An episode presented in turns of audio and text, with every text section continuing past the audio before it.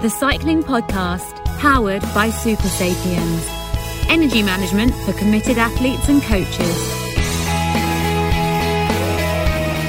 Hello, my name's Lionel Birnie and I am with Daniel Friebe. Hello, Daniel. Hello, Lionel. Lionel, where's Richie? Where is Richie? Richard Moore is having a well-earned break after completing the double. He's done the the Giro and the Tour. Oh, well, as have you, Daniel. Of course, you've done the Giro and the Tour. Um, one for the podcast, one for ITV. And the Dauphiné. Uh, so Richard's having a week or two off, and the Dauphiné, of And the course. Dauphiné, yeah, and a, hol- a holiday in between that was more like an altitude training camp. And where are you now? I am Back in base. Berlin. Nice. Well, I'm in I'm in not Watford as is customary. I've spent a lot of time here in the last 15 months or so. I'm actually in my last day of quarantine, having been at the Tour de France briefly. I've had to quarantine at home for 10 days. Uh, it's felt like a, a sort of indoor stage race. I don't know, some kind of track world championships that's just uh, gone on and on. Um, looking forward to being released tomorrow. In while I Unleashed. That, uh, that bike poised above your head, I can see. Um, you are. You're going to be. You're going to be unleashed on the lanes of not Watford. I am. Yeah, it's hanging on the wall behind me. I shall be going out to do my two-hour flat loop tomorrow morning as I escape from quarantine. Uh, while I've been in quarantine. Heart rate. Heart rate zone one. if I'm lucky, I mean zone zone naught is my default. Um, so if we can get it up to zone one, that would be that would be progress. yeah, while I've been in quarantine, I've had more negative tests than Lance Armstrong.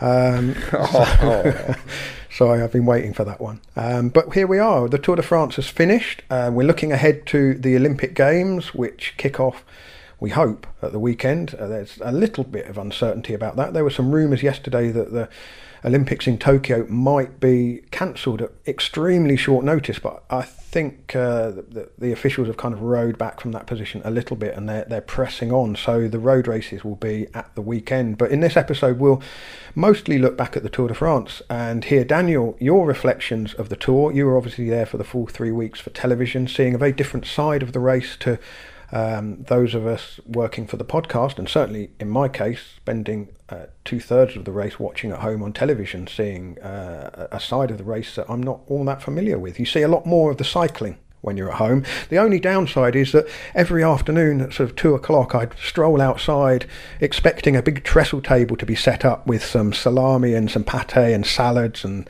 and uh, a bit of local wine. Nothing. Had to make my own lunch for two and a half weeks. Absolutely extraordinary. If, if you dis- if you if you're describing what would have been the press buffet, that's not re- that realistic. I'm not sure I've ever seen trestle tables at a um, press buffet.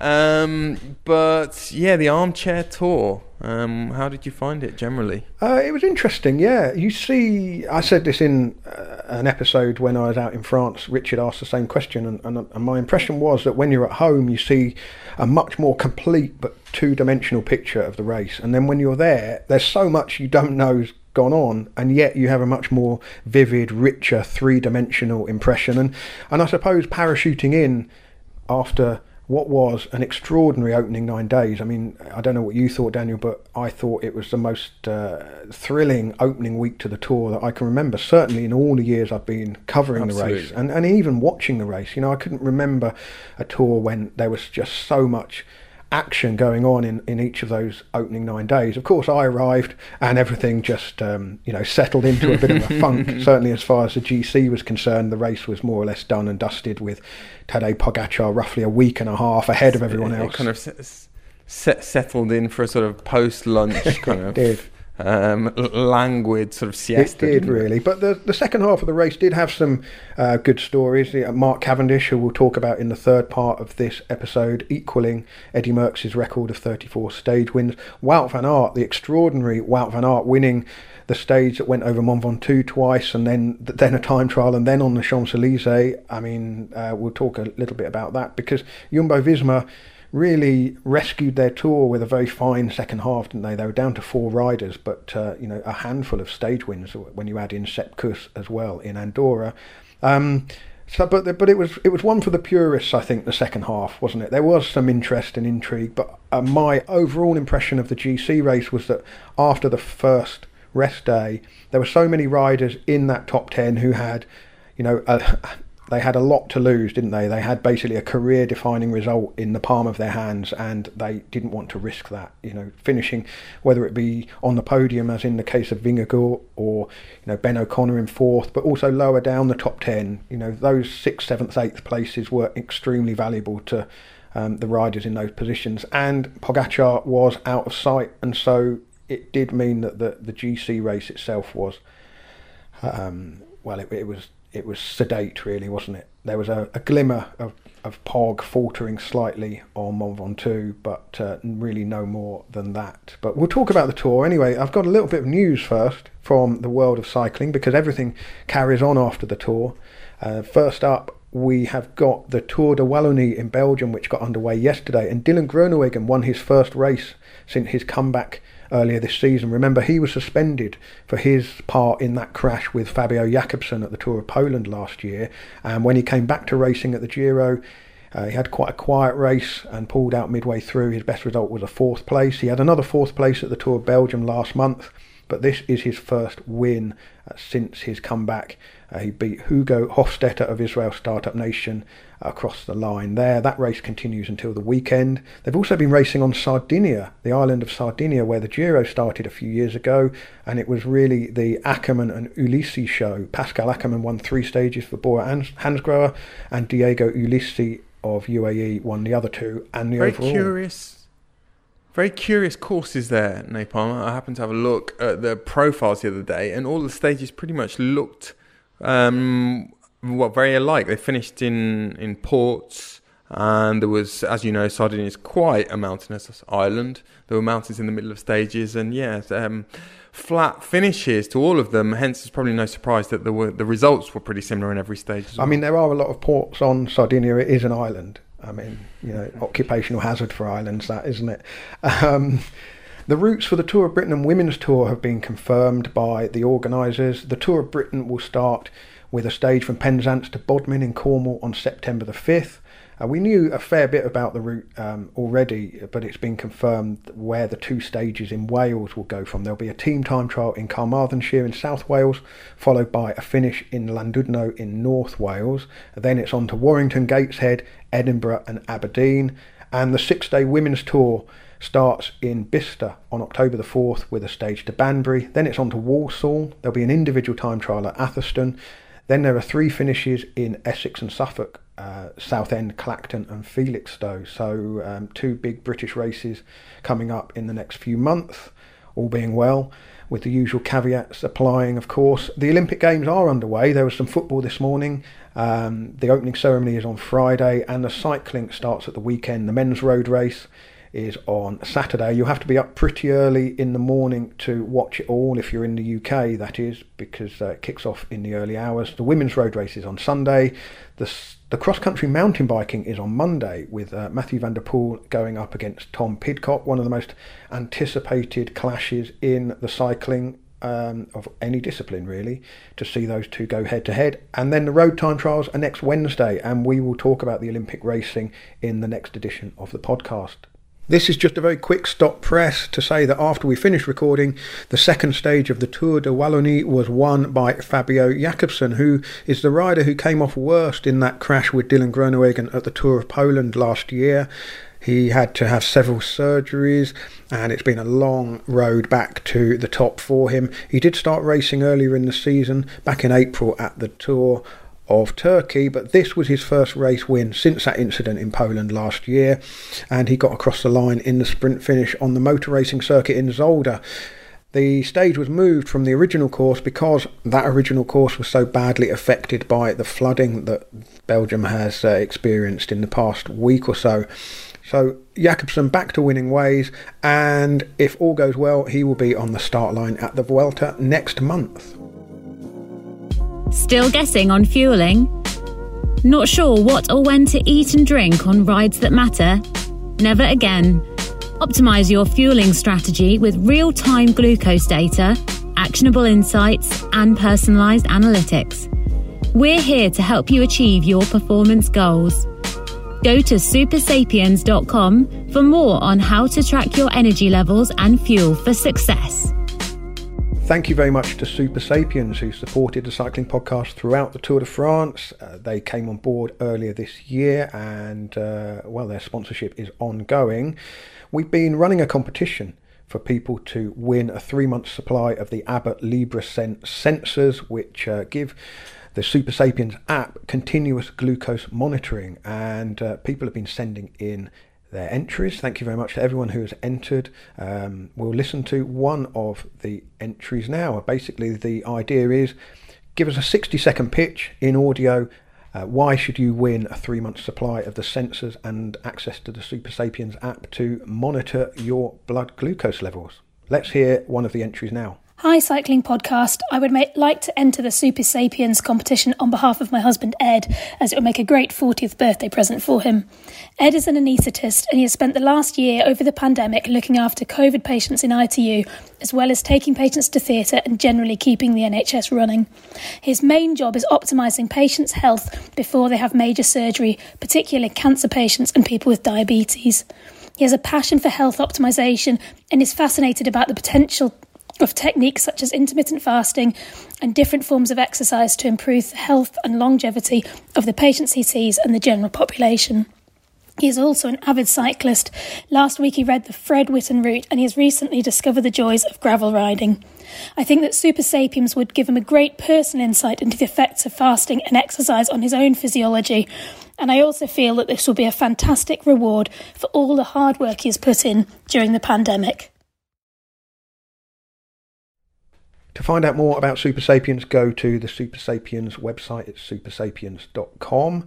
Uh, Daniel, how were your blood sugar levels through the Tour de France? Did you feel that you. I've no idea. Well, I've, n- I've no idea. Um, you, how was it? You, is this a question about French cuisine? Are you baiting me for a rant about French cuisine? Um, what were your cuisine No, were highlights and lowlights? Just just quickly. Well, there were there was some there were some green shoots. There were some signs of progress um, on the gastronomic front in France. Um, I had one or two vegetables at, at some point. At, I can't remember which point during the tour, but gastronomic high points in general. Um, I did have a in your absence, Lionel, because I oh no, you were in Carcassonne. Mm. You were in Carcassonne, weren't you?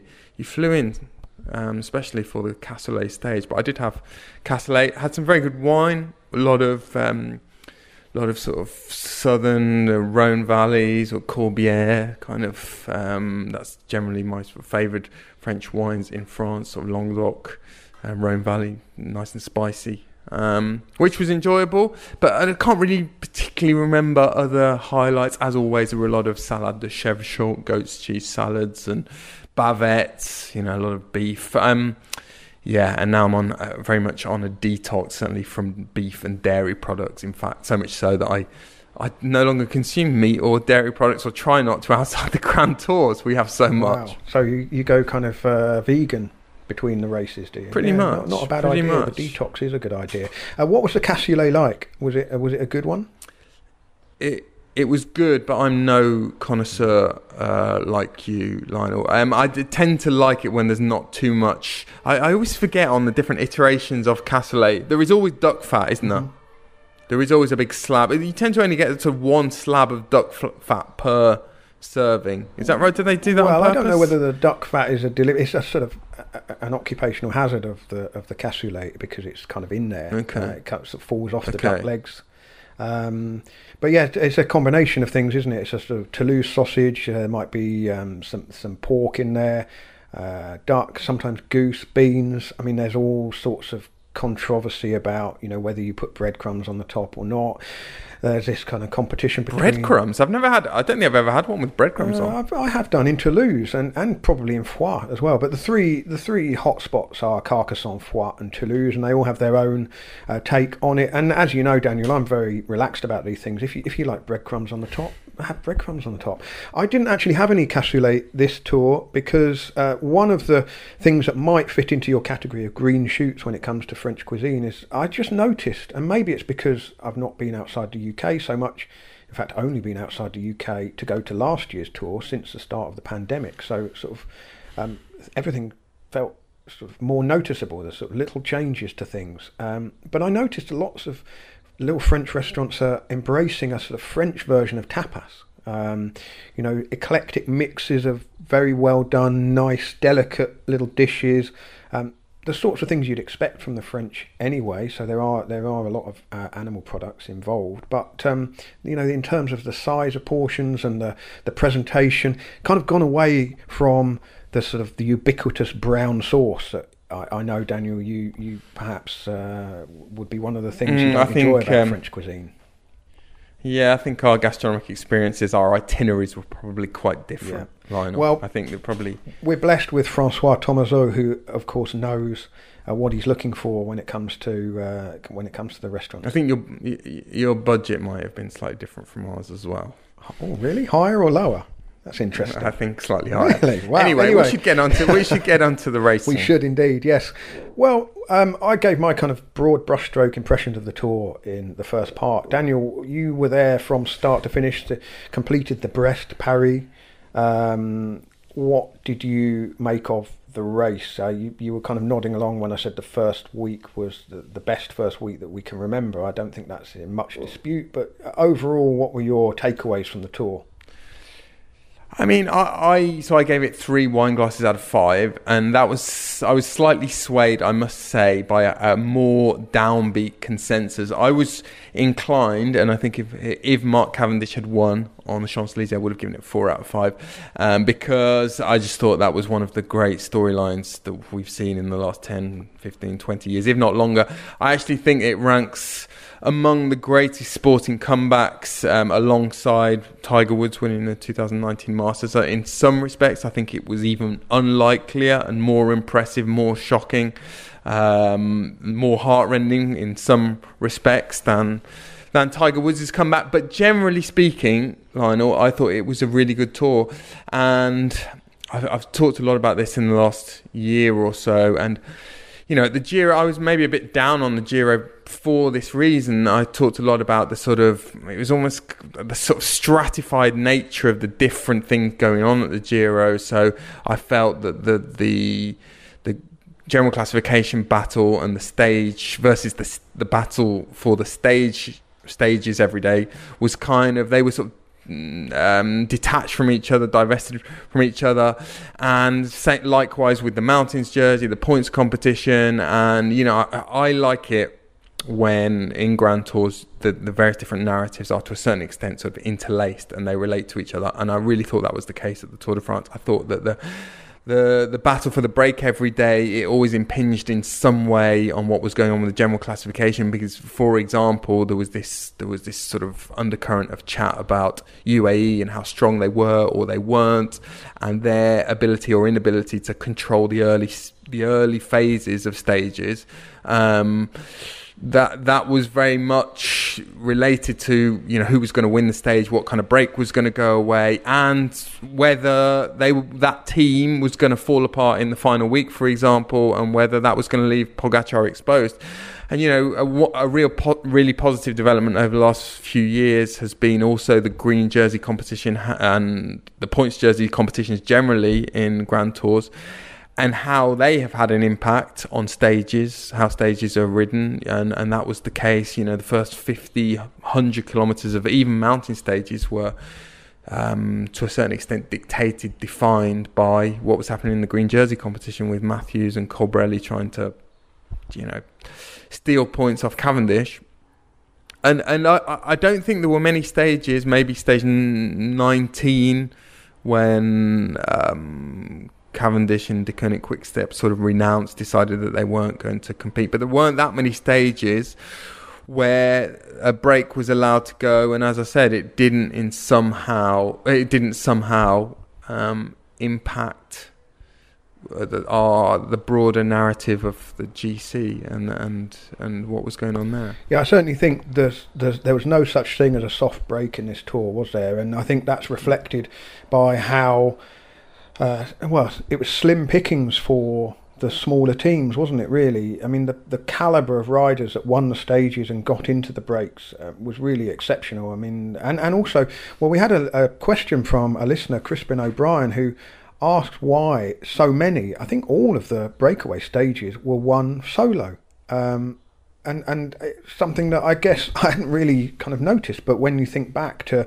uh, the number of riders that were in strong breaks to start with, and then clipped away from those strong breaks to win the stage on their own. Uh, you know, uh, Mohoric, um, O'Connor, Mollema, Kuss, Konrad. Um, you know, Van Aert over the, over the Ventoux a couple of times as well. I mean, that's quite a phenomenon, really. There was no, uh, there was nothing that kind of, you know, went to the line and got sorted out on the line, was there? It was either sprint or breakaway by a solo rider. Yeah, and I, I, asked a few guys about that, a few of the guys who had figured in the breaks, and they were a bit of a loss to explain. Um, I think what did happen in a few cases was that there were a lot of fast guys in those breaks, and um, they were all sort of afraid of each other, and they watched each other, and they became, or they were sort of unwilling to chase when someone did um, did strike out from a, a, long way from the finish line. But I think there was also a certain, there was a kind of emulation effect that took hold. A, a, a couple of the guys who did win from those breaks mentioned the fact that they had thought of or been influenced by the the earlier stages when a solo breakaway has succeeded from a long way out. So I think Konrad mentioned the fact that Mollema had attacked from a long way out and he'd sort of surprised um, people. And I think Nils Politt as well um, mentioned mentioned that, or uh, that was earlier in the race, but he also talked about um, having seen it happen in another stage. So yeah, that was an interesting development, and like you said, the, the quality of of the winners, the quality of the, the the breakaways themselves, they were stacked with talent. And we always say this about the Tour de France um, being different from the other Grand Tours in the sheer quality of the the field and how you know how well prepared, how well trained everyone is for the tour, and and that was obvious, wasn't it? I mean the. there were there were few opportunities for the break to go and survive, but the the riders in the field whose only chance was going to be in a breakaway, they were ready on those days and they were determined and you know the guys who were informed the Politts the Mollemas the Konrads, um, you know they they made the most of those sparse opportunities. Yeah I suppose that's one of the things I picked up from being able to watch so many of the stages from start to finish was that it it, it wasn't as if the um, that those breaks went away with strong riders in it by kind of accident. You know that was strong riders you know on on some occasions taking a long time before a move went away. Um, but it did mean, um, you know, uh, B&B Hotels, uh, Franck Bonnamour, perhaps the, the exception there, um, you know, and one or two of their other riders did get him to breaks. But I can remember even only two, three years ago, you know, the, the pattern of tour stages, particularly um, in the first week and, and, and uh, the transitional stages, you would have expected um, breaks of sort of two, three, four riders from the wildcard teams, and you know perhaps teams that haven't won stages to just be allowed to go and uh, just you know eat up the kilometres and then and then you know come back and and uh, the, the the big guys then fight out the finish and we didn't really see that at all throughout the tour. Um, it was it was really interesting, uh, just a sort of different style of racing and certainly after the first nine days, I, uh, sort of thinking about what I thought about those first nine days, and I was going to say in the podcast that it, it, felt like watching the, the Giro di Francia. You know, it was almost like the Giro that, that first week, a sense of um, almost lawlessness to it, really, um, and and that perhaps was down to the fact that UAE weren't that convincing, um, and you know, Ineos were, um, you know, were, were, were strong um, but perhaps not in quite the right areas. You know, it was a, it was a really interesting um, way that the first weeks have unfolded. There there seemed to be a sense that you know perhaps Pogacar could could be could be rocked, but then of course you know by that first rest day he was what five minutes up. And um, you know, from from the point of view of that that connection between the GC and the stage battle, it sort of shifted subtly, really, because there wasn't an awful lot of, of sort of big movement going on in um, you know from second to seventh. It was it was all kind of nip and tuck. Everyone was just sort of edging towards Paris, as I said before, sort of defending a, a, a very good result rather than th- thinking that there was any any point in putting it all on the line to try and um, shake Pogacar because I mean that was never going to happen. But I suppose you always think, well, perhaps something. You know, people were saying if Pogacar were to have a crash or you know have a really bad day, suddenly the Tour de France would be absolutely on fire. There was about five riders within seconds of one another, Um, but it, stage racing doesn't really work like that, does it? The, the current GC, you know, does dominate all. It sets the pattern, it sets the tone, um, and so yeah, it was it was um, it was in the stages uh, and seeing the way that those stages um, played out. You know, I particularly enjoyed Mollema's win. I thought Konrad did to Mollema what Mollema had done to Konrad a few days earlier. Um, so there was a lot, a lot to enjoy. Um, but I suppose the outstanding finale was uh, Wout van Aert doing for somebody of my generation remembers Guido Bontempi, uh, the Italian rider, winning the final stu- two stages of the 86 tour. Admittedly, one was a road stage, and then the second one was a, a stage on the Champs Elysees. But I mean, Van Aert's, um, you know, the greatest all rounder in the world at the moment, and he's proved it in this Tour de France. And I guess uh, he was he was kind of my man of the match really for the for the whole three weeks. But should we talk about uh, the overall winner, Pogacar, and uh, the Ineos Challenge in part three? Chute, uh, chute à l'arrière du peloton, cycling podcast team car at the back of the pack, please. That's said PK to remind us to tell you that this episode is sponsored by SumUp. SumUp provides the simplest and most affordable range of payment and financial tools. Now, receiving a card reader is often a major milestone for new businesses because it means they can accept card payments directly from the public rather than having to say, Oh, I'm terribly sorry, we only accept cash. Now, it's not all that long ago that taking card payments was difficult and quite expensive, and I know this from my own experience of trying to sell books at live events and even outside football grounds as I used to back in the day. You know that if you can only accept cash, customers are just streaming past and you're losing sales. But with a SumUp device, which is no bigger than a smartphone, in fact, it's smaller than a smartphone, you can take contactless payments direct from uh, your customers. There's no contract, no hidden fees, just easy, flexible payments based on the volume of sales that you're making. So you're not locked in and uh, spending money on a service if you're not using it. SumUp offers affordable and simple payment tools for businesses which are just starting up or leveling up, going to the uh, next level. I also know from experience just how many small and even medium sized businesses are using SumUp because even on my short trip to the Tour de France, uh, at least two, possibly three of the um, places where we stayed or had meals were using SumUp to take payments. To create a world where small business owners can be successful doing what they love, more than 3 million businesses today use SumUp to get paid. So if you would like to find out more, go to sumup.co.uk. That's sumup.co.uk. Well, Daniel, the race was won by Tadej Pogacar for the second year in a row. It couldn't couldn't have been a more different type of win to 2020 for him. Um, took the yellow jersey at the end of the first week in really decisive fashion, didn't he? I mean, it was. Uh, it was uh, well. What was it? it the, the, ride to Le Grand Bornand, where he put three minutes into all of the serious overall contenders, was uh, well, it was Merckxissimo, really, wasn't it? Um, was it? Yeah. I mean, I don't know. That I was. I my my chin was on the floor slightly watching him. I just opened that gap and and and seeing how little of a response there was but two in a row now, and he's only about 14. So once he's finished school, he's going to be absolutely unbeatable, isn't he? Um, well, be, are if we? He does, if he if he does go on to win five, Lionel, well, if he wins the next three, he'll, he'll still be 25 when uh, he reaches that milestone, which is you know the current high watermark of tour victories. And just to put that in context, Merckx was 24 when he won his first, Anquetil 23, you know 23, Indurain 27 and um, the controversial Lance Armstrong, who of course didn't win seven officially, was 27 when he didn't win his first. Yeah, I mean it's the obvious question, isn't it? Uh, are we into an era of invincibility for Pogacar? I mean.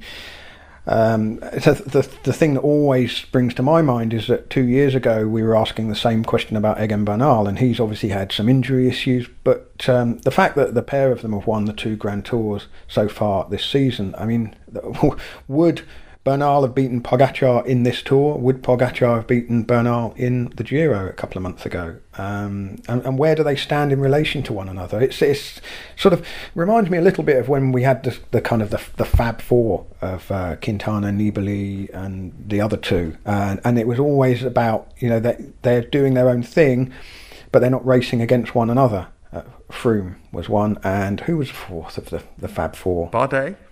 No, Bardet, no, I, can't remember. Uh, that just shows you what a confection of the media it was. That, but you know, that's one of the things, isn't it? Until everyone goes toe to toe, it's very hard to to draw comparisons. But where do we stand? Is this is this the cusp of an era, uh, or are we just making the same mistake that we perhaps made a couple of years ago in thinking that that this guy is along and is going to uh, make the running for the foreseeable future?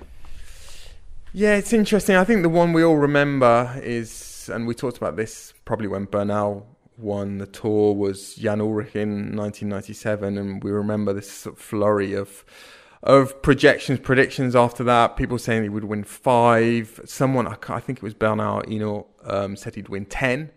Um, Ullrich, Ullrich didn't win another Tour de France um, after that, and that's a sort of cautionary tale. I remember one sort of discordant voice in amongst all of that was Eusebio Unzué, who is now still, of course, the Movistar manager, and he said something along the lines of, "Well, it's no foregone con- conclusion that he will even win another one. It's way too early to talk about that." I think with Ullrich, um, you know, one of the things, or maybe the main thing that made people get so carried away was the margin of victory, which was over seven minutes. But that was a, a very different era. We did then see huge margins of victory because of the well, the, the amount of time trialing in races in tours. You would always get two very long time trials of over 50 kilometers which really with hindsight um, they were a big big mistake weren't they in terms of unbalancing the general classification? We don't see that anymore. There was more time trialing this year um, but it didn't really although Pogacar won the first um, time trial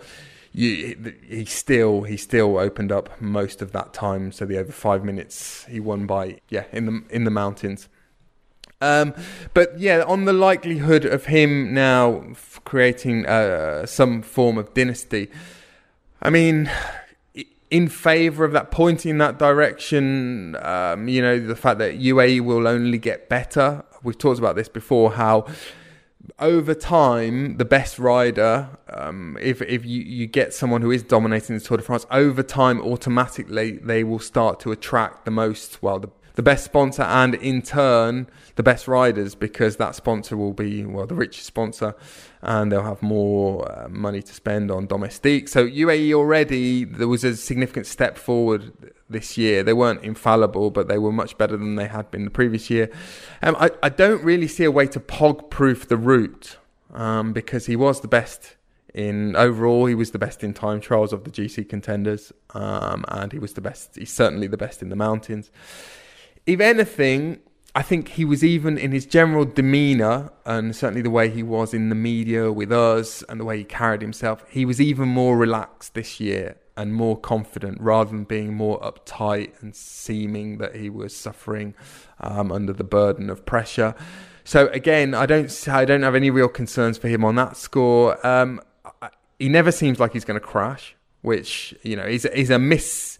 Um, it's a misapprehension. It's a misguided um, point to make because we know that often, well, most of the time, crashing comes down to luck. But he carries himself well. He he rides with such a sort of looseness, and um, he's so sort of supple and and agile in the peloton that he never looks like he's going to crash. He seems to be sort of moving around the race on a magic carpet. Um, the, the the the pressure factor, I get the sense, line. I don't know whether you agree with me, but I think being from Slovenia is a bit of a blessing because you know it's a country, as we've all heard, we all know now, it's a country of two million people. The media pressure there, um, the scrutiny. You could say it's a goldfish bowl, but I think it's still. Um, it seems to me to be manageable. For example, in the mix zone at the Tour de France, there's you know there's one Slovenian team of of journalists um, that I don't see a huge um, a huge contingent of Slovenian journalists in the press room, for example. It's nothing like what Jonas Vingegaard, maybe we'll talk about that later, what he's going to face and the, the level of scrutiny and coverage that there is in Denmark. So I think that it's it's a very sort of well disposed public, a very sort of um, supportive public that Pogacar has in in um, Slovenia. Also, some of the attention is deflected by Roglic because they well, it's divided between Pogacar and Roglic. So I think that's in his favour. Um, he got better this year. He got slightly better than he was last year, just physically. I think. I mean, that's what his coaches say. Inigo San um, Millán, his um, his coach at UA, said that he, you know, there were most of his numbers were pretty much the same as the previous year, but his lactate um, tolerance had had improved slightly. Um, and, and just generally, he still, I, I think he still displays, exhibits this kind of playful, um, again, carefree attitude and demeanor, and, and, and he seems to seems to approach racing in in exactly the right way. It's still pretty much a game for him. He still loves racing. You see that when he when he sprints at the end of stages that he doesn't need to win. And I saw a bit of criticism or some misgivings about this, some concerns. I mean, um, do, I dare confess that I do actually listen to the controversial Lance Armstrong's podcast um, at times during the tour? And when he won one of the stages in the mountains, they were they were talking about this that you know he need, needs to be careful that um, so as not to be seen as a this kind of all all um, omnipotent sort of um, patron figure or cannibal type figure who's who's gobbling up every stage and um, you know this could cause him problems in the future. I don't i don't really i didn't really have any of those worries for him on this tour partly because i don't think he's he's riding for a team that people have that feeling about i think it'd be very very different if he was riding for ineos. Um, but yeah i think he, generally he's the, the attitude he, he, races with um, as i say this sort of um, th- th- this very kind of nonchalant, playful, kind of smiling um, demeanor that he brings to racing. I think that's going to be a massive, a massive advantage. I think it's a, it's a real shield against some of the pressure he's going to face. So they're all they're all sort of ticks um, pointing towards in favour of the likelihood of him him establishing some kind of reign against the emergence of someone better. I mean, that can always happen. And I think, I don't know if you agree, Lionel, but I, the, the way cycling is evolving and the, the, I think it's been a huge factor in the way cycling has evolved in the last few years that, that this amazing feedback that the riders now get due to devices, due to um, you know, whether it's Strava or Training Peaks or, um, you know, just SRM meters. Um, Dan Coyle, who we've spoken about quite a lot in in the author we've spoken quite a lot about in the last couple of years. Um, he's written, written some excellent books. One called Talent Code, and the other one called Range. He talks about this this concept, this idea of, of kind feedback and and uh, or kind learning environments, whereby if you're getting a lot of feedback, um, yeah, accurate feedback, so for example, data that's provided by power meters, then it becomes a lot easier to raise your level. And I think you know the, one of the reasons why we've seen the level keep going up is that the riders have always got their own bar. They know where they've been in the past and they can strive for that. And they've also got, they know exactly where, for example, Pogacar is. And I think because of that, you will see a more sort of dynamic landscape in professional cycling whereby, you know, you, you might think a rider is going to dominate. And then what happens? Well, an 18 or a 19 or a 20 year old comes along and all of a sudden they're the top dog. Um, so I, I, think that could definitely happen. Yeah, I certainly agree with you on the the idea of Pogacar as kind of a, a a, an almost playful rider. In that sense, he's got a lot in common with Wout van Aert and Mathieu van der Poel, you know, people who are absolutely in command of the bike. They seem to be able to do anything on it. Uh, you, you, the importance of not crashing, um, you know, cannot be understated really in the tour. I mean, we saw that, you know, the, the direct comparison between Pogacar and Roglic. Roglic had a shocker of an opening week and, and looked really like a man who had quite a lot of pressure on his shoulders right from the off. I mean, he's got a very, very powerful team um, assembled behind him. I mean, I, during my very brief visit to the tour, I did have a chat with Dave Brailsford over the, the barrier at the buses uh, one day, and he was he was talking about you know how how Pogacar just floats through the peloton and and you know avoids trouble and you know there's an element of luck to that but you make your own luck with with physical strength and confidence and all of all of those other attributes. And he contrasted that with uh, Roglic, who hadn't raced, of course, since Liège Bastogne Liège, you know, a lot of time out of the peloton and then into the Tour de France. And it just brought to mind Mark Cavendish's uh, comments at the very start of the race about, you know, 20k into the first stage, thinking, what on earth have I let myself in for here? The intensity of it, the speed of it, just uh, the fighting for every position, even if you're in the sort of final third of the peloton. If you if you're there, you need to be further forward and keep, you know, just just uh, you know, stuck in that washing machine effect of, of the Tour de France peloton with all of the nerves and the, and the scrutiny and the expectation. And, and Brailsford said that the, the Ineos riders from the right from the start said, you know, Roglic doesn't look comfortable, uh, and and it was inevitable. They thought that he would he would crash, and so it came to pass. And I suppose, yeah, Pogacar, the the only pressure really that he came under during the race on the road was um, on that second ascent of Mont Ventoux, where there was a glimmer, a glimmer that he couldn't hold the wheel, but he didn't need to hold the wheel either. That was a, that was the most crucial thing about it.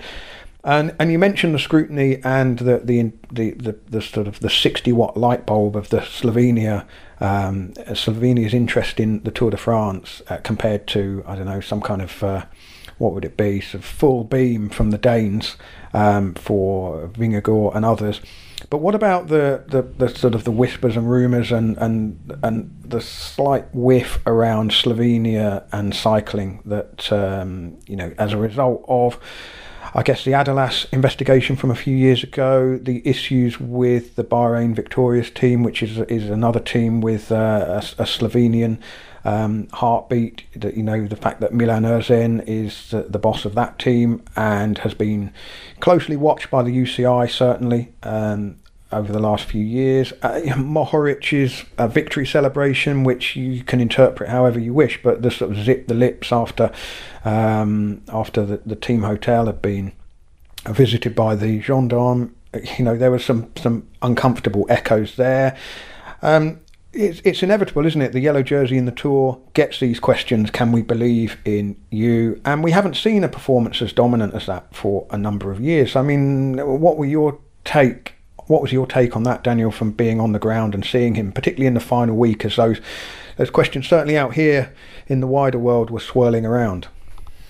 Well, I think from his point of view, it only becomes a, a problem if he's got something to something to hide. Um, you know, the, the, the, sort of noise around. If we take someone like Armstrong, um, you could argue that, that the noise around him became a problem for, for him in it, in itself. But that noise was only created because you know there was something sinister going on. If there's nothing sinister going on, then you know over time, um, the, the, the the power of those rumors and that innuendo, that conjecture, it, it can only be is going to be limited, I think, and it, it doesn't have enough force to to derail, um, you know, whatever he's going to achieve in his career. But as far as what is going on? I mean, we've said it so many times over the last couple of years. It's really very difficult to know. I'm I'm slightly, um, I'm I'm obviously slightly concerned, disturbed when I see the the sort of the level of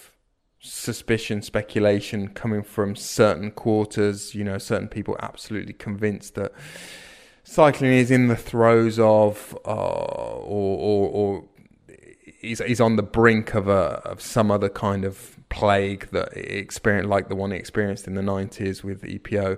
Um, but there's very little specific evidence of that, um, apart from the performances themselves. Um, you know, if, one was to find out that.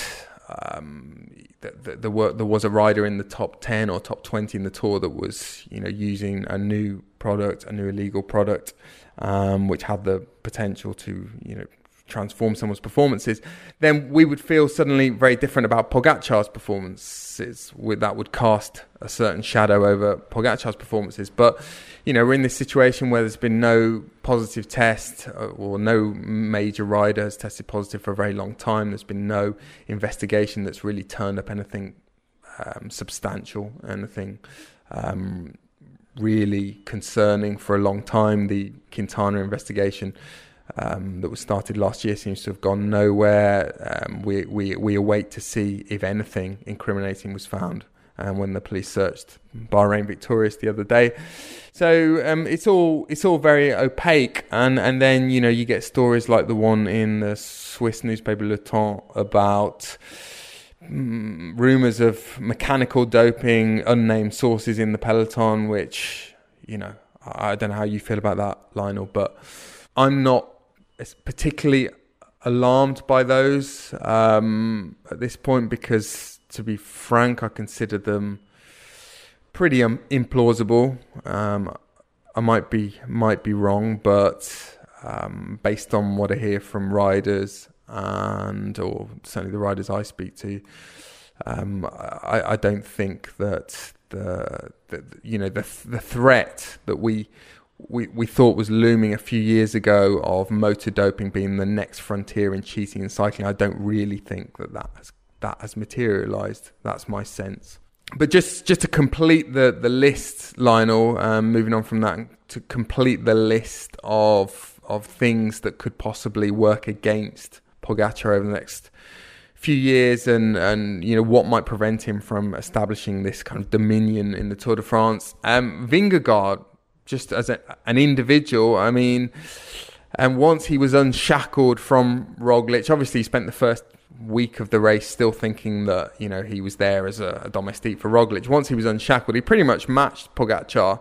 Um, again, I don't envy the the attention that he's going to be subject to in Denmark. I mean at the tour, working for ITV, I, I'm in the mix zone alongside TV2, which is the the Danish broadcaster at the Tour de France, and I'm just constantly baffled. I was I'm open mouthed sometimes at the level of their coverage and uh, the level of their enthusiasm for cycling. It's second to no one in the world. Second to not even you know you think what is the the country with the strongest cycling culture? Well, you would say probably Belgium. Well, the Danes. Um, the Danes come in with even heavier artillery at the Tour de France. You know, three or four reporting crews, live reports from seven in the morning, and um, and don't forget next year the tour is starting Copenhagen, which um, is going to be a, a, huge celebration for, of cycling in that country. But for Jonas Vingegaard, it might be pretty onerous. Just talking about next year. Um, I think another thing, and this comes back to something I said earlier. Pogacar's story, but also Bernal's Evenepoel's over the last couple of years, they demonstrate there's no longer this sort of mandatory two or three year apprenticeship in for you know, budding stars in professional cycling. So there is a real possibility that someone we could not even know about now um, could emerge in the next two or three years and and uh, dethrone him, unseat Pogacar. Um, and and the other the other thing I would say is that so far he's he's not really faced apart from that kind of low murmur of of of doping rumours or suspicion or suggestion. Pogacar's not really faced any massive adversity so far, um, and we don't really know how he will cope with that, and that's always a bit of a, a question mark. But so far, he's passed every test with flying colours. I mean, you know, just thinking back to what he has achieved so far in his career. Um, and, and the comparison with Bernal, well, relatively early in Bernal's uh, ascent, um, he he was already there were already a couple of occasions where he was he, looked um, weaker or he was um, he was challenged um, in you know there were times when he was dropped in mountain stages where he had bad days where he lost time Pogacar, probably the worst day he's ever had in a Grand Tour in the mountains was that day on Mont Ventoux, and he was still the second best climber in the race. So, you know, th- that is a, a, a, a sort of warning sign to anyone who has aspirations to beat him over the next few years. Absolutely, yeah. I mean, very few chinks in the armour for Pogacar that we've we've seen in any race so far. Um, well, I said we were going to talk about Team Ineos in this part. We'll shunt that into the final part, uh, where we'll also talk about Mark Cavendish's bid to uh, overtake Eddie Merckx's record of stage wins. But before that, let's uh, just hear the final diary entries from Connor Swift, who rode the tour for Arkea Samsic and kept an audio diary for us, which uh, went out as part of our Kilometre Zero series. Uh, here's a couple of final entries from Connor wrapping up his Tour de France. Quick post stage recap. So, uh, yeah good job I wanged on the aero aero uh, overshoes because uh, I ended up spending a bit of time on the front. Uh, the breakaway established. I think there was like six or seven guys. Uh, none of them a threat to the KOM competition. Uh, but leading into the the base of the first climb of the day, basically the team wanted me to pull uh, with Emirates and Israel there and uh, just kept the breakaways lead at around you know eight minutes and you know, for those climbers with uh, three three big climbs to come, that's nothing for uh, them to take uh, big chunks of time out on on the actual climbs. So yeah, on on the flat into the lead out of those, I was uh, riding on the front with uh, two other guys, and uh, yeah, I mean, you know, you just you just kind of riding on the front. You're doing decent tempo, and just just one thought is when you pass through, you know, a few villages that are quite technical, you know, a few left and rights, a few fast turns, and then a roundabout you're quite glad that you're at the front of the bunch because if you're sitting last man or anyone further than 50% back in the peloton, there's this massive elastic band effect, and they'll be sprinting out of those corners with the peloton in one big line. So you know when you're on the front, taking and choosing and picking your line through the the corners and out of the roundabouts, and just keeping a nice smooth effort. It's kind of nice to know that uh, not everyone's just getting a free ride behind you know? There's a few people uh, sprinting maybe 20 30 seconds later. But uh, but yeah obviously in other races and things like that i'm i'm sometimes those guys as well and uh, you're thinking why the bloody hell are they riding so fast on the front or why are they riding so fast now uh, but yeah that's that's just how it is and that's just that elastic band effect it uh, yeah, it's uh, it's a it's a it's a tough one sometimes. But yeah, I mean today, yeah, rode into the bottom of the climb and I kind of got a bit scared. Obviously, I've I've been on riding on the front for I don't know an hour and a half or so, and then uh, you go into the bottom of the climb, and then I've got three big climbs to get over. I think it's almost three thousand meters of climbing in the last sixty k of today's stage. So uh, yeah, I, I was a bit like a bit nervous. I was hitting the first climb everyone's going full gas, and I'm just like, when's the gruppetto going to form? Uh, looking around, trying to spot some sprinters. Come on, guys, stop trying to stay with the climbers. Form a gruppetto. In the first 5k, that first climb, I was like suffering. I was thinking, oh my god, going to be going back through the cars here, and not even a gruppetto's formed yet. But anyway, I, I stuck at it, and uh, and then yeah, a, a, a small group formed and uh, I ended up with uh, Cav, the Quick Step boys, and a few others. And uh, yeah, it was it was nice riding in that group. I mean, it's by no means easy, you know. Still got to make a time cut at the end of the day, and you've still got to ride a decent pace on the climbs and just the support on the side of the roads for Cav, you know, people cheering him on, saying for Paris, and just with him having the green jersey and cheering him on to make the time cut for the day. Uh, yeah, that's great to see. And um, and yeah, obviously got home safe and sound. Uh, team wise, Nairo, uh, he gained a couple of points, but yeah, I don't think he, was feeling good. And then coming into the last climb, uh, yeah, I don't think um, best of best of legs today. But uh, there's always tomorrow. Same sort of plan tomorrow. Uh, you know, he's well tomorrow's the last day if he wants to get the KOM jersey. You know, uh, yeah, tomorrow's the last day to do so. So uh, let's see how that goes. There we go. Stage 19 finished after yesterday's stage, uh, the last one in the mountains. I can remember cresting the Tourmalet, catching a glimpse of the Champs Elysees out there in the distance. Could see it. All I had to do was descend down the Tourmalet and then go up the final mountain of the Tour de France. So, uh, so yeah, yesterday's stage obviously didn't quite go to plan with uh, Quintana getting the KOM jersey. I mean, Pogacar just blew the blew the whole competition apart, and you know he's uh, he's uh, taken the KOM jersey probably without even meaning to. So yeah, it's pretty crazy. And then, uh, yeah, today's stage looks like a sprint stage on paper, maybe a break day. And uh, we spoke before the stage start and just said, oh, you know, watch, watch uh, who's trying to jump in the break today and uh, take it from there basically and see if it's going to be a breakaway day or a sprint day. And uh, there was a crash like 4k into the stage and I uh, I came to a stop, dodged the crash, and then the worst thing is when you dodge a crash, is getting hit from behind. You just you're just bracing. Anyway, got kind of well, I didn't really get hit, but like two wheels kind of locked into my bike from behind, and they both tumbled sideways, and then that forced me to tumble sideways onto some grass. If you look at the crash, it just looks like I just kind of like pathetically fall off my bike, but I kind of like lost balance in a way. But yeah, I just landed on some grass.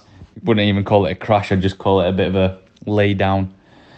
Uh, and then yeah, get back to the bunch, and the brakes kind of already formed, and the road kind of blocked, and yeah, six guys had gone up the road, so bit uh, bit gutted about that. But um, but then uh, things kicked off again, like 100k into the stage, and you know there's big groups like trying to go and attack, and I just kind of thought at first, oh, you know, it's just going to be like 10k and people are jumping around and then settle down again. But then it kind of kept on going on and on.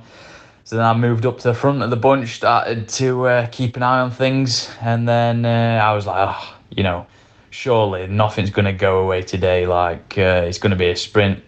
And then before you know it, we go into this little town, left, right, left, right, narrow roads. Come out of the town, boom, group of 20 guys gone up the road. Oh, great. And uh, luckily we had uh, Ellie there from our team, so he was uh, covered. We had um, 33 33.333% of our team there. Um, so yeah, happy days, and um, and then yeah, there was a big chase behind, and it's just kind of that moment. The I think the breakaway got about a minute, came down ten seconds, fifty seconds, forty, and then the bunch got them into within twenty seconds. And it's at that point it either comes back or the elastic snaps and then it goes back out again. And yeah, the elastic snapped and Break went back out again, and those guys went and played for the uh, the stage victory today. So then it was just kind of a bit of a bit of a bit of a cruisy ride back back to the finish before tomorrow's uh, TT. Let's see uh, let's see how that goes in the final stage.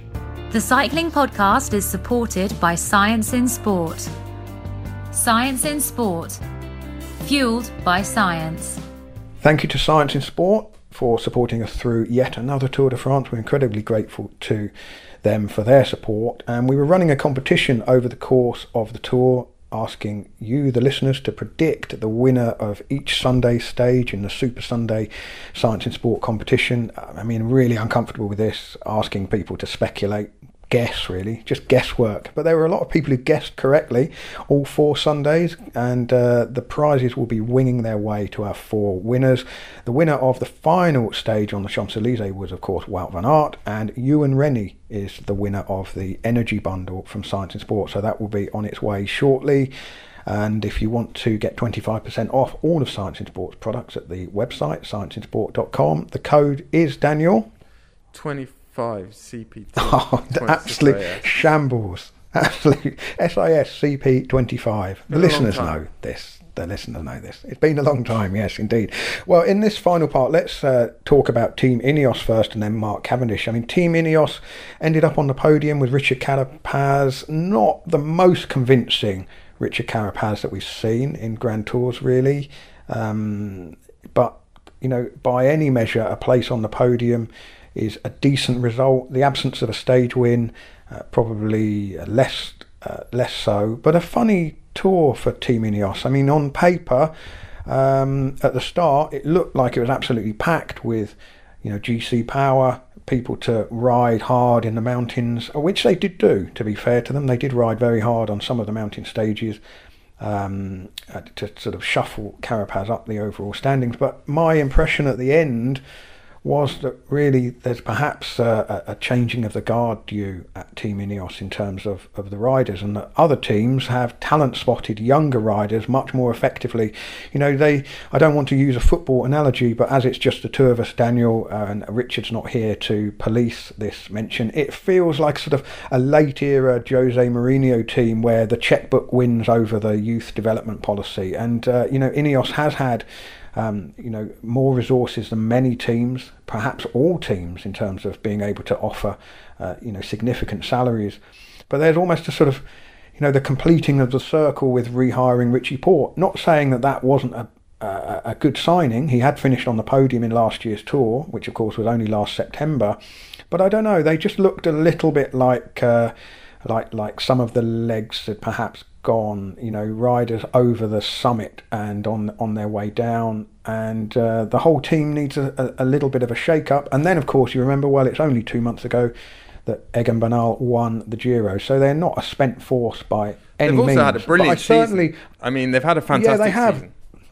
But but the, but the one thing about the tour was there was really an absence of this kind of uh, rip up the rule book racing strategy that Dave Brailsford was talking about back in January. I think we all kind of raised our eyebrows a bit at that um, when when he talked about you know racing you know less predictably, more aggressively.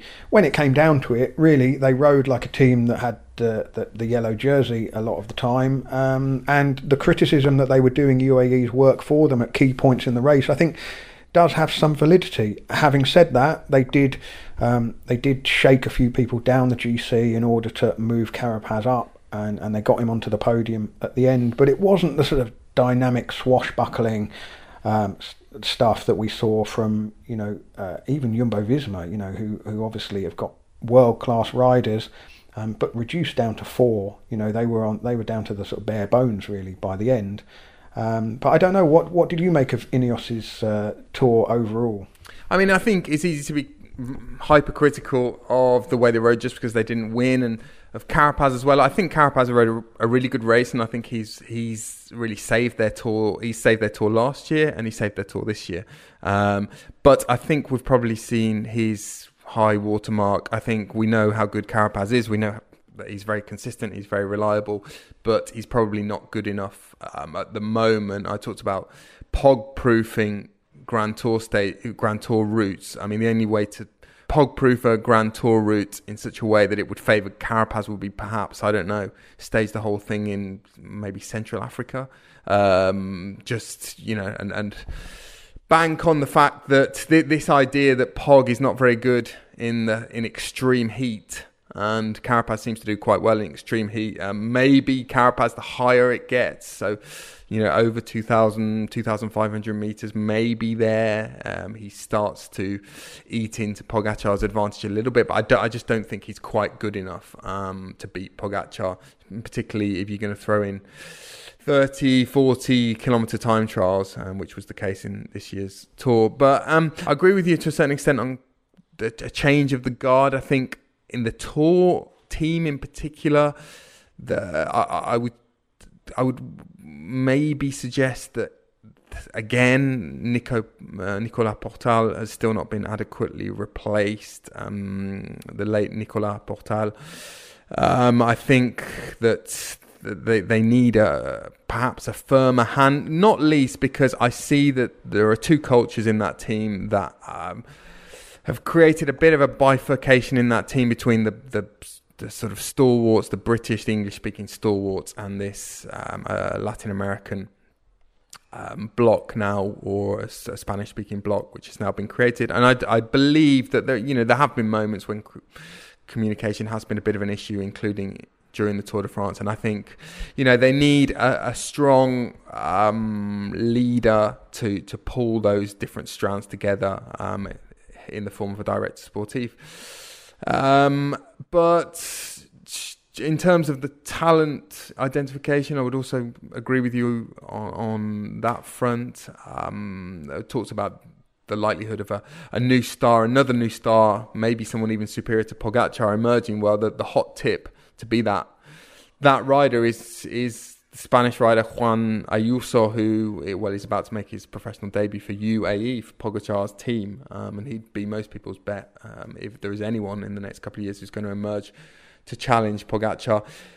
Uh, on the other hand, you know maybe Tom Pidcock is going to be the guy, um, and maybe you know there are a lot of hopes resting on his shoulders now, and he's the guy that Ineos will look to build their tour challenge around in the next few years. Well, I was going to alienate half the listeners by saying once Tom Pidcock's finished playing around on his mountain bike, perhaps he'll do some proper cycling. But I mean, I don't even believe that, so I'm just saying it to be uh, deliberately provocative. But yeah, it's interesting, isn't it? It's like uh, you look at the strength in depth that, that Ineos has, and it's something that, well, uh, Richard says, but I think we probably all said at times, is that you can have this you can have a strong team of strong riders who can really set a searing pace. But if, if you haven't got the fastest climber, the best rider in the race, all you're really doing is playing into the hands of, of that rider because Pogacar, when he was put under, and I'm doing air quotes here, in inverted commas, pressure by Ineos, he was just sitting in, in the armchair seat. Yes, it did on occasion, um, you know, put the UAE team under a bit of pressure and they lost riders and, and, and left him isolated to a degree, but the the trend was that Pogacar was perfectly capable of isolating himself by just going off the front on his own. I mean, the, the stage to Le Grand Bornand where he just rode past the remnants of the break, gaining time. Um, the, the problem there was that there was no coherent chase because everybody else was, was shelled. There was nothing to fight back with. It was just man against man, and uh, more or less. And uh, so I perhaps feel a little bit harsh on Carapaz because you know his his uh, Grand Tour record is absolutely excellent. He's won the Giro, he's been fourth in the Giro, he's been on the podium at the Vuelta and on the podium um, at the Tour now, but um, just hasn't got that last little last little bit, the last little ingredient needed, which is the ability to drop um, riders like Carapaz and Vingegaard when the, the, the, mountains are at their highest and steepest, you know, even though that is the terrain where he's supposed to come into his own. Yeah, the, two, the last two things I'd say, Lionel, about tactics is, um, again, the, the, sort of inability or the, the slowness to adopt, embrace, and thrive with a plan B was evident again. Um, I think that was the case last year. They finally got it right with uh, Kwiatkowski and Carapaz going away for that fantastic stage win towards the end of last year's tour. But it, um, the, the, the Plan B took a while to activate in 2020, and it did again this year. There were riders in the team like Dylan Van Baarle who had fantastic legs um, in the last week and probably should have been unshackled quite early in the race to go for a stage win. And there were too many, well, there were quite a few breaks with no Ineos riders in them. Um, again, because they were still sort of tethered to Carapaz and his GC challenge. I think that's a problem. The other thing is, if you go in if you go into the race, and I think that you know they were pretty explicit about the fact their best chance, their real the weapon in this tour was the multiple leaders, the four options that they had with Tao Geoghegan Hart, Richie Porte, Carapaz, and Geraint Thomas, and then three of them lose significant time in the first stage, and you know we can talk about luck and and crashes and how you know they were they were very unfortunate on that day. But it's a bit like going into a football match. Again, to use a football analogy, because the Buffalo's not here, and saying, look, our priority is not conceding a goal. We're going to play with five at the back, two defensive midfielders, and then being three goals, three nil down after ten minutes. It's you know, if you if you're the team manager and you're sitting on the bus and they all, you know, they come in that day, you, you're sort of looking at everyone and saying, well, lads, you know, what what the hell happened? And and that scuppered them, um, didn't it? They were after that, they had sort of um, two arms cut off and another one tied behind their back. Um, they were really there was nowhere really to go for them from there. If you know you assumed, and as it proved to be the case, that Pogacar was the strongest individual. Just a very brief word on Dave Brailsford as well, the team principal, because there was a story by our colleague Jeremy Whittle in The Guardian in which Brailsford talked openly about his health issues. He's obviously um, had cancer in the last few years and uh, has had a heart operation as well. And uh, during my very brief stint at the tour, I actually had quite a, a, a long and detailed conversation with Brailsford about this, which at the time I thought was, um, you know, it was deeply personal, and uh, it felt like a sort of you know an off the record chat. And it wasn't something that I mentioned in the podcast while I was out in France. Probably makes me a terrible journalist. He was giving me quite a, a story worthy of uh, the, you know the, a, a, decent space in the Guardian, and I I, I didn't talk about it. But um, it was uh, it was a sort of a, a sense of vulnerability um, that I picked up from Brailsford that you, know we don't really see. I mean, he was talking about just the strain of of, of running that team um, for so long. You know, the the the, the storms that he has ridden through. I'm not going to sort of go through the rights and wrongs of that again now, but you know, Wiggins, Froome. Um, the allegations about uh, the culture at British Cycling while he was running the show there, uh, but he has been in that position of responsibility for a very long time now. Um, we're going back really to uh, before the 2004 Olympic Games when he was the, uh, became the top man in British cycling. He's been running Team Sky, now Team Ineos from the start. We do know, we've noticed that he does seem to spend a lot more of his time riding his bike these days than, than uh, you know, uh, you know, sitting in the bus watching all of the stages. Um, I, I just wonder, and I don't want to, I don't want to be unfair about it, but you know, um, health scares of any kind do cause a sort of uh, you know re-evaluation of what is important and what your priorities are. And whilst he said, you know, I'm still committed, totally committed to the team and helping everybody achieve the best that they can, it's the same thing. You know, the Alex Ferguson effect of of going on so long. You know how. Has has has his voice run out of steam a little bit? I don't, I don't know. It's it's an interesting question, and I certainly don't want to sort of um, delve delve too deeply into speculation there. But it does feel like a transitional period for Ineos, and um, you know it, their team may need to look quite different before they can they, challenge the likes of Pogacar at the team they, they at also, the tour. They also mustn't throw the baby out of the bathwater. I mean, if there is if there is a one clearly superior rider in the peloton and he's on a long term contract with one team, which is the case with Pogacar and UAE, that does not mean that you can't, that it's impossible, and it will be impossible to win the Tour de France over the next few years. I mean, I had a, I had a couple of chats at the tour with Thierry Gouvenou, the Tour de France route, di- um, route designer, route master, and we talked about the difficulty the tour is having now in plotting routes because, and this comes back to what happened on stage three in Pontivy, how much road furniture there is because basically towns are trying to make their um, their urban areas um, safer and safer for well for traffic, but also for bikes, and there's more and more road furniture going in, and you know Thierry now has to consider 2,000 obstacles or potentially difficult um, points on a potential tour route as opposed to 100 you know 15 years ago.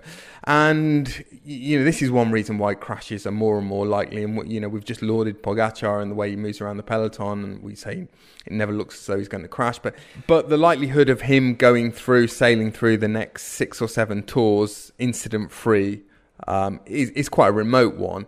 And you know, if you've got the second best rider in the world in the tour field, and you know this year, well, it wasn't Carapaz, but he was, you know, he was very close to the second best rider, um, Vingegaard.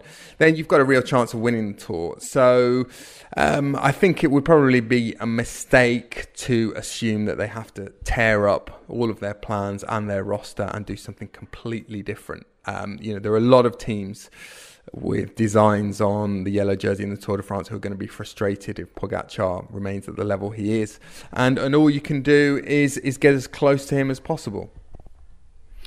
Well, without our road captain and director sportif Richard Moore, it feels like we're, um, you know, we have gone through the finish line and we're just carrying on riding back to the hotel. The length of this podcast, but uh, I suppose there's three weeks of racing to sum up, and uh, haven't heard your thoughts on uh, any of it on the podcast, Daniel. But uh, one big story that uh, we've saved till last: Mark Cavendish and his his uh, four stage wins and his bid to overtake Eddie Merckx's record of 34 Tour de France stages. Uh, I made a kilometre zero on this very subject, uh, which uh, went out on the final Friday of the tour. It was really a sort of meandering journey through my own interactions with Cavendish over the years.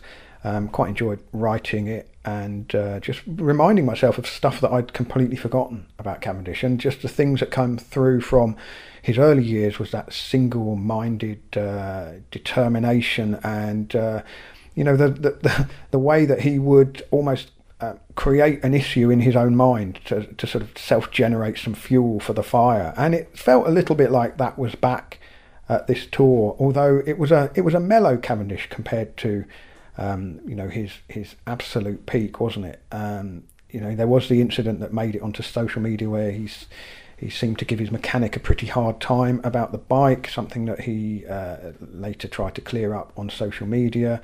Um, but he came just short on the Champs Elysees. Um, perhaps the team ran out of legs a little bit on the run in, uh, allowed uh, Jumbo Visma and Wout van Aert in particular to get into the A1 position, and the door closed on him. Um, there was a moment where he could have gone, but it was probably too far from the line, and uh, ends the tour tied on 34 stage wins with Eddie Merckx. I mean, what did you make of it all, Daniel?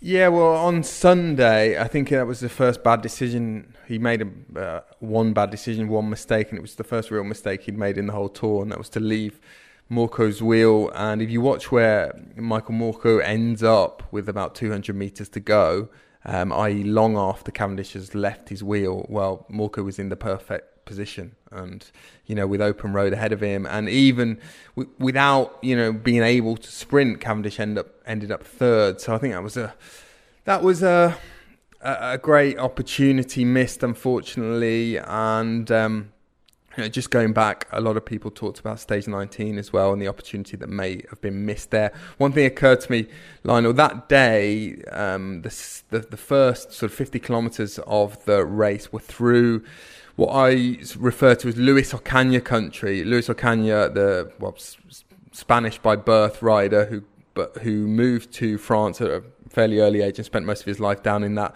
area, just sort of south of the Landes, if you know France, between the Pyrenees and Bordeaux, basically. And um, Luis Ocaña, of course, his whole story, his whole career really was defined by the missed opportunity of 1971 and the, the opportunity that he had to beat Eddie Merckx. And he was, was he seven or eight minutes up on general classification when he crashed in the Pyrenees, crashed out in the in that tour. And um, yeah, Merckx is well, sorry, Cavendish is perhaps you know the opportunity that he'll rue to surpass Merckx's record um, was it spurned on that day um, as the peloton sort of made its way through through that the, the Landes. Um, but you know what a fantastic story! It was just such a disorienting feeling to have Cavendish back, and you know with all of the the kind of bravado and all of the the drama that he brings, and all of the personality and the storylines that he brings, uh, which we were so accustomed to for for so many years, or for certainly four or five years. When it's easy to forget now in the sort of post Lance Armstrong world of you know, 2008 to 2012, okay, Armstrong came back in 2009, but um, Cavendish was the biggest. He was always the biggest show in town um, in professional cycling. Certainly from a, an, an, Anglo-Saxon perspective, but I think from an international perspective, he he had the most charisma. As I say, there was always the most drama ar- around Cavendish, and it was just like being back um, in that era, um, which, as, as I say, was was quite disorienting, but but you know, fabulous. It was this this really kind of self indulgent for felt for us nostalgia trip, and um, and just.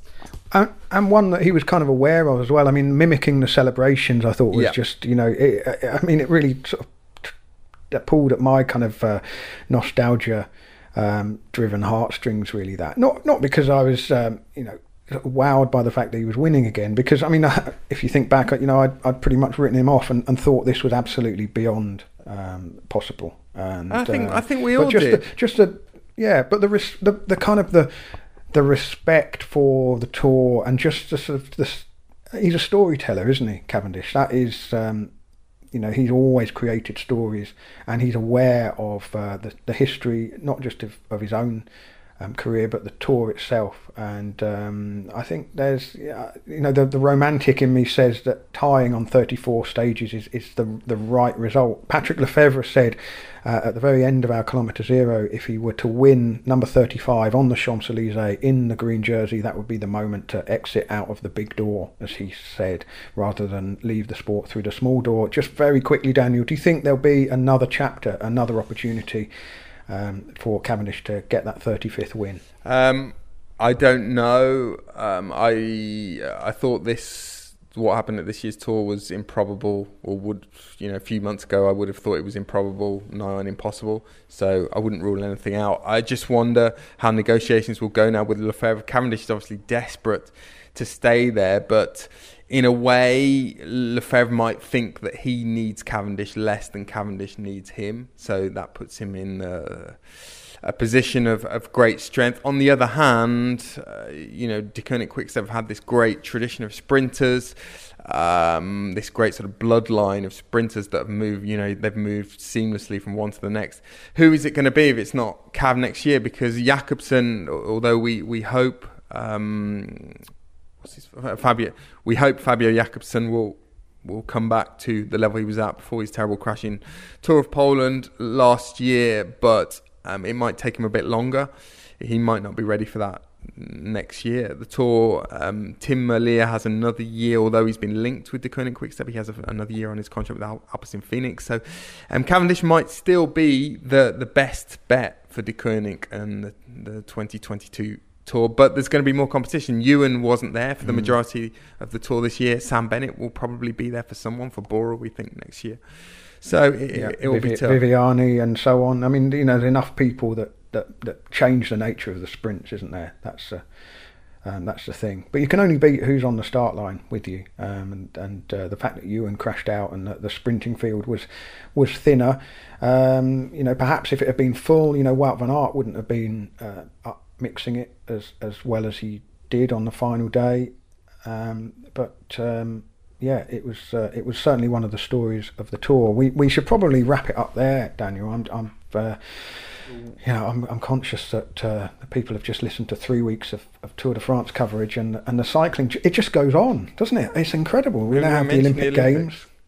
Well, I I mean the the thing about the Olympic Games is it, it's it's almost wild card cycling, isn't it? We don't know who who's come out of the tour well. It would be uh, speculative uh, podcasting about oh, wild card cycling.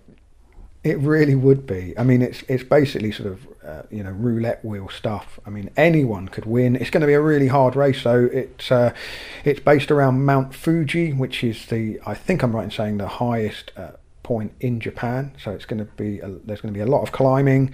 Um, small teams, of course, you know, and then there's the added factor of, of COVID as well, and whether um, there are any issues for any of the riders uh, coming into close contact. You know, anyone could get pinged on the morning. It's like the 90s again, or the or the the, the 2000s. Um, you know, riders could get pinged at the last minute and find that they they're not on the start line. I mean, let's hope not. But um, yeah, it's an unusual one. It's it's even more of a, a, wild card than the World Road Race Championships. I think the Olympics, but that doesn't make it any less watchable. In fact, I think it makes it it makes it more watchable. We'll find out who takes over the crown from Golden Greg and Golden Anna over the weekend, and we'll talk about that in next week's podcast, which uh, may or may not have Richard Moorcock back uh, leading us out. We'll have to see. Um, we'll have to see how fed up he gets of his holiday, I guess.